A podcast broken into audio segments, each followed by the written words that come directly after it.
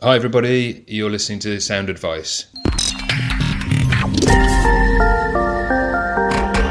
Hi, everybody. Welcome to the healthcare edition of our podcast, Sound Advice. My name's Steve Jones, and I'm joined today by Tax Director at Ballards, uh, Peter Herneman. Hi, Peter. Hi there. And Assistant Tax Manager, Chelsea James. Hi, Chelsea. Hi, Steve.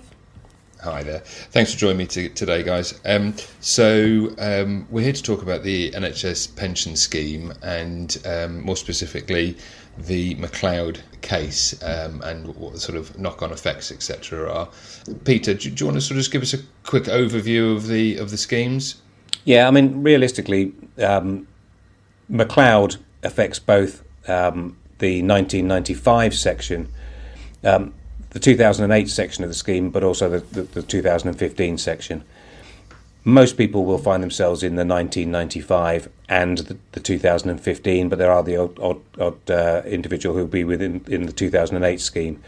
What we'll talk about today mainly reflects the 1995 and 2015 schemes, but also realistically also relates to um, consultants or those working within the NHS rather than GPs who have a slightly different way of calculating the scheme. If I can start with the uh, 2015 section of the scheme, uh, this is a career average revalued earnings scheme. It's based upon pensionable pay in a given year, in a, in a tax year, um, and is roughly calculated as taken as 154th or 1.85% of the pensionable pay in that year um, as a payment into the pension pension scheme to be drawn in due course. There's a little historic growth included in that, but generally speaking, you're you know if you're on a hundred thousand, you'll be taking one one point eight five percent of that as payable into your pension scheme, or will be paid as a pension in due course. The 1995 section of the scheme is a final salary scheme and is based upon a number of years you've been in that section of the scheme and a proportion of that taken as a pension in due course. The calculation behind it is more, more complicated. As I say, it's based upon the number of reckonable years you've been within the scheme divided by 80, and then that amount is paid out at the appropriate pensionable age.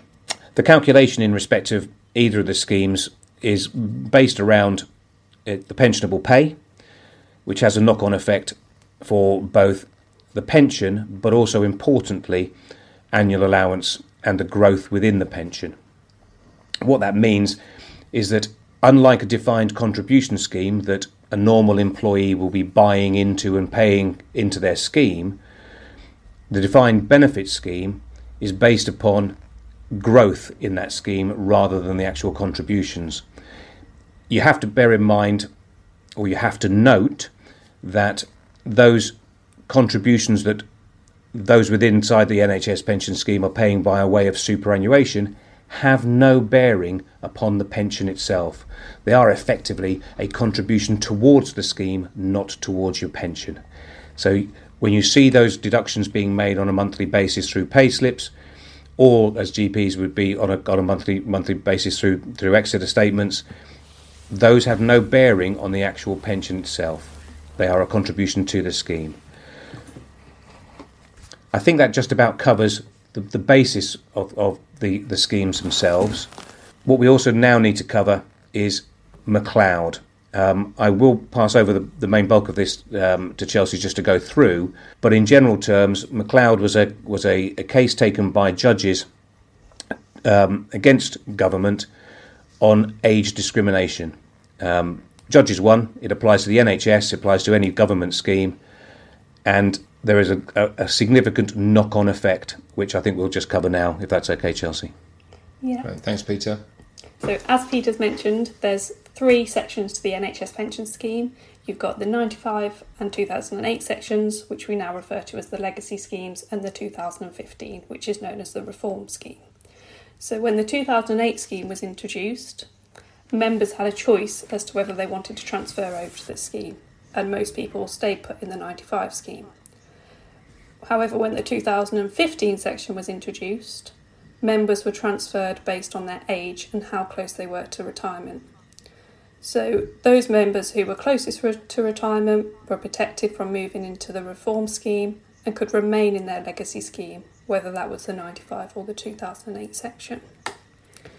As Peter said, quite rightly, people began to question whether this was discrimination, um, and in December 2018, the Court of Appeal found that it was discriminating against younger members.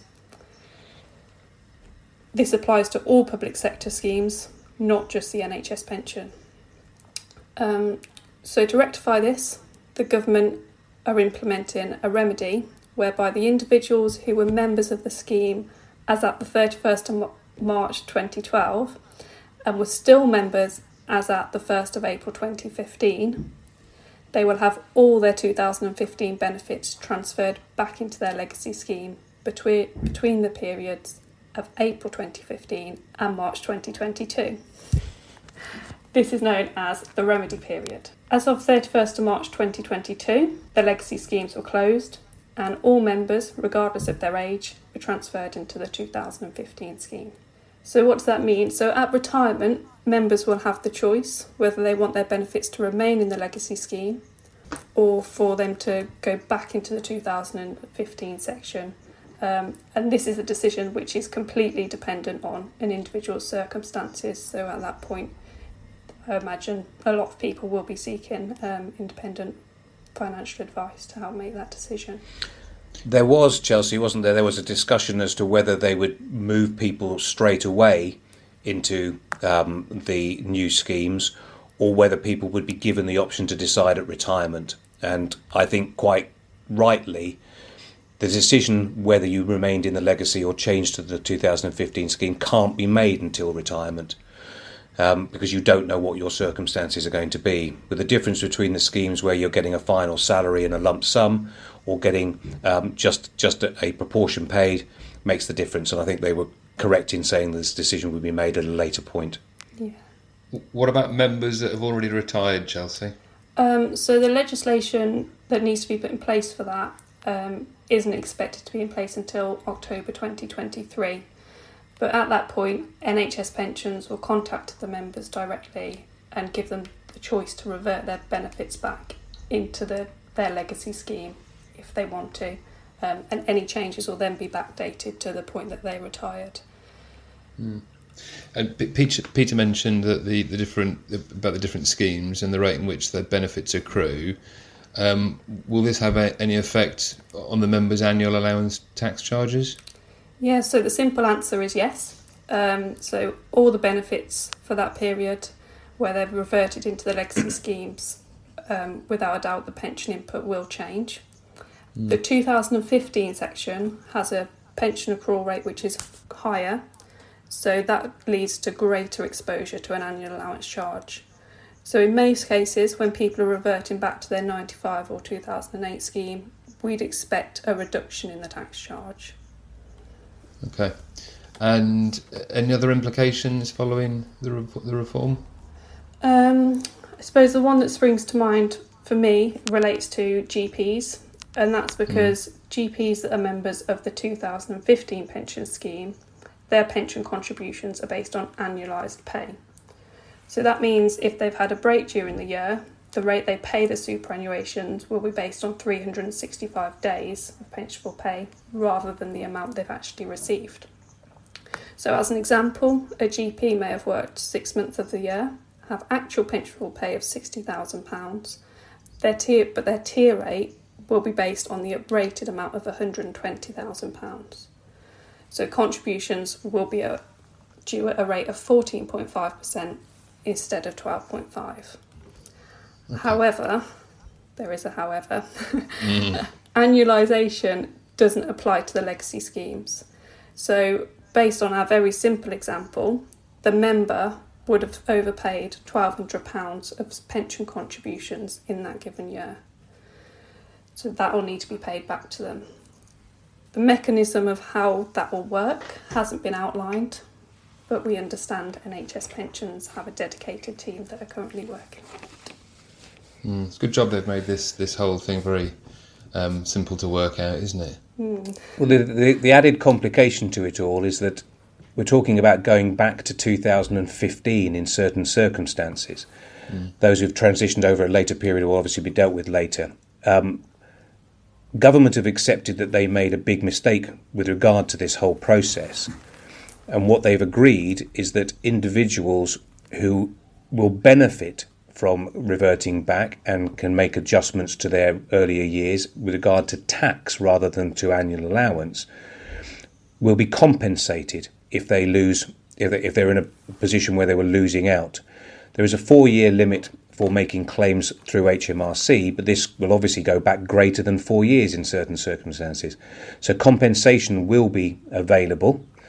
Um, but if going back into the legacy schemes creates a charge, they won't go back more than the four years and they won't be collecting more than that. So, government, in accepting they've got a problem, have given members as much benefit as possible. So, there is a positive. The problem at the end of it, Steve, is that someone's got to pay for all this to be redone.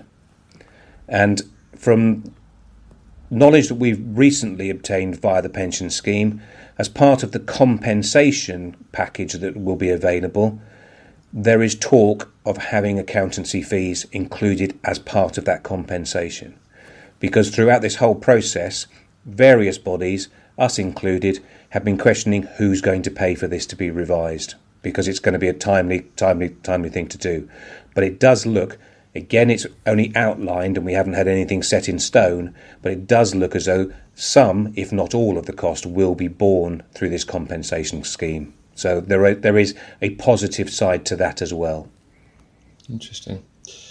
And what about the members that may have opted out of the 2015 pension scheme between the remedy period? Can they can they reverse their decision? Um, yeah, so we're aware that many members may have opted out of the scheme or reduced their work commitments, cancelled things like added years contracts, or even taken early retirement. Um, in those cases, the government have said they will consider the reversal of each decision, but this will be on a case by case basis. And it's mm. important to note that members must be able to demonstrate they've made the decision solely because of the impact of age discrimination and not because of the tax charges. Yeah.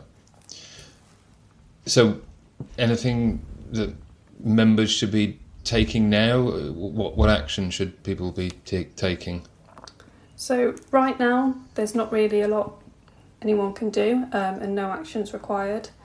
It's just a case of waiting for those regulations and legislation to be written and further guidance from NHS pensions. Um, but what we would recommend is ensuring that pension records are up to date. Um, this is particularly important for GPs given their career portfolio and the fact that it can in- include various sources of pensionable income, whether that's from an officer scheme or the GP scheme. Um, they can do this by requesting a pension service history from NHS pensions, and we've been told that this should be in writing and there will need to be a reason for the request. This could simply just be that they think that there's gaps in their records. Mm. Okay, great. This is this is something we can help with, and when we're doing with a number of clients anyway, and it is it is a, a problem in getting the information from from pensions, but it is it is it is there and it is available eventually. Um, it, it, can take a bit of time. Um, they are busily trying to to bring things up to date, but it is it is a quite a time consuming uh, process. The other thing that I would just mention um, is that whilst they haven't set a time limit for the legacy schemes to be reverted back to, there is talk about October 23 as, as when this information will be updated and things will be dealt with. We don't know that for certain because they talk about legislation being in place by that point, etc., etc. But those individuals, those members who are looking to retire or getting closer to retirement age, by questioning it, I think there's a greater chance that pensions will sort theirs out quicker uh, mm. than those those individuals. So, as Chelsea's mentioned, it's got to be done on a case by case basis in general terms. But if there is an issue and we're getting close to retirement or the, or there's other problems, then we need to address them relatively quickly, even though everything's not quite in place at pension side yet. Don't don't leave it till 2023. I think is what I'm saying. Yeah. Okay. Excellent. Great, Peter Chelsea. Thank you very much. That's um, somewhat clear as mud, but um, I appreciate that um, um, it's uh, not supposed to be easy, is it really? So, um, um, if anyone wanted to get in contact with uh, Peter or, or, Chelsea to discuss this or, or any other um, matter, uh, it's the usual number. It's 01905 794 504. That's 01905 794 504. Or alternatively, you can uh, contact um, Peter or Chelsea on email, which is first name dot second name at ballardsllp.com. That's peter.herneman at ballardsllp.com or chelsea.james at ballardsllp.com. Peter, Chelsea, thank you very much for your time, and uh, I'll catch you on the next one. Thanks, Steve. Thanks, Steve. Thank you.